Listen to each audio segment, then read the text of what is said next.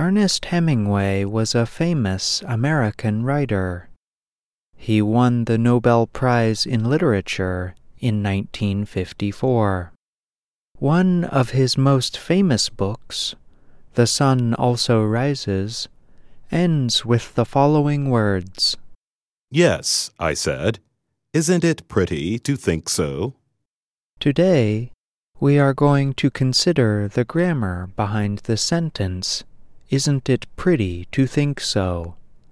In this program, we will study how English speakers use shortened sentences. We will hear examples of other short sentences from films, books, and fictional conversations. But first, we will start with some definitions. Clauses are groups of words that have a subject and a predicate. A predicate is a group of words that tells something about the subject. When a clause has a period at the end of it, it is a sentence. For example, in the sentence, I love English grammar, the word I is the subject and love English grammar is the predicate. Sometimes sentences have many clauses. These clauses can begin with the word that or a word beginning with the letters WH, such as why, what, where, or when. For example, in the sentence, we hope that you enjoy learning English grammar. The words that you enjoy learning English grammar are a clause. The clause begins with the word that.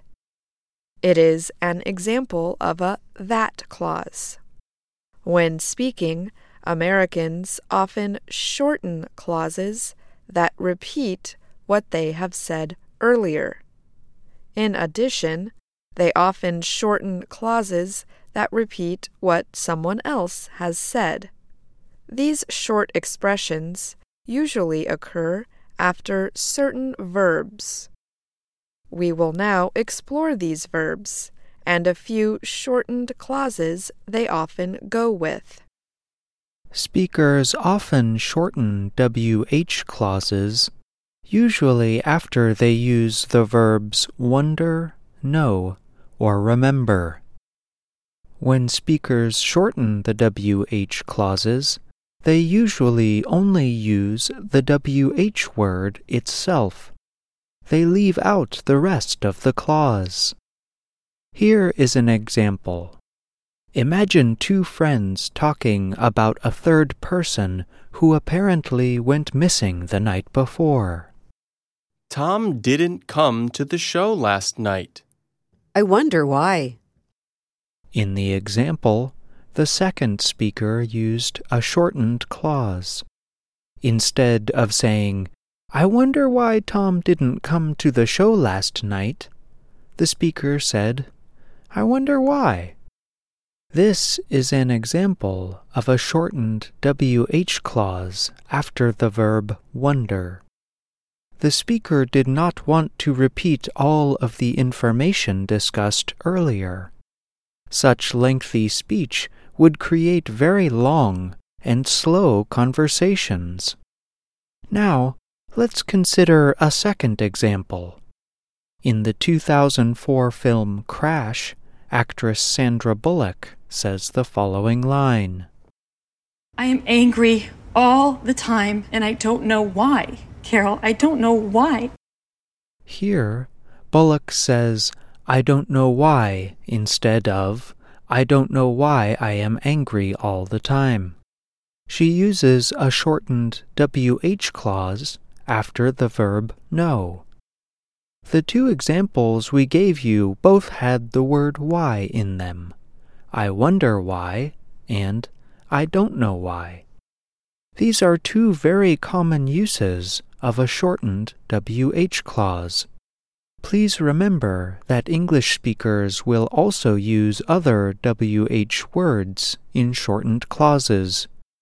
You might hear a person say, He doesn't remember where, for example. Now let's turn to a second group of clauses. They are called that clauses. Speakers often shorten that clauses, usually after they use verbs such as guess, say, think, and hope. The word so often takes the place of the that clause. This sounds difficult, but we will give you examples to clarify the point. Here is one from the 1991 film The Man in the Moon. Marie, is it always going to hurt this bad? Mama says it won't. I hope she's right. I hope so. Here, the second speaker says, I hope so, instead of the full sentence, I hope that she is right. In other words, so takes the place of an entire that clause. Now, let's consider a second example. Remember the lines you heard at the beginning of this report? Yes, I said. Isn't it pretty to think so? Just before those lines come in Ernest Hemingway's book, two characters, Jake and Brett, are talking about their unfulfilled love for each other. Brett says that she and Jake could have had such a good time together.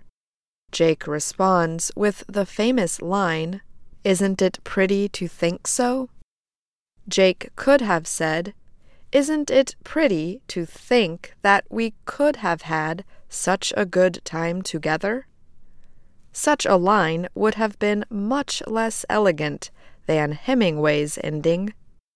The next time you are reading a book in English or talking with an English speaker, try listening for examples of shortened clauses. Does the writer or speaker use one of the shortened clauses we talked about today? What verbs does the speaker use with the shortened clause? Try using examples of shortened clauses that you hear or try to use some of the examples we told you about. If you practice using shortened clauses, we think that you will make progress. No, we know so. I'm Ashley Thompson. And I'm John Russell.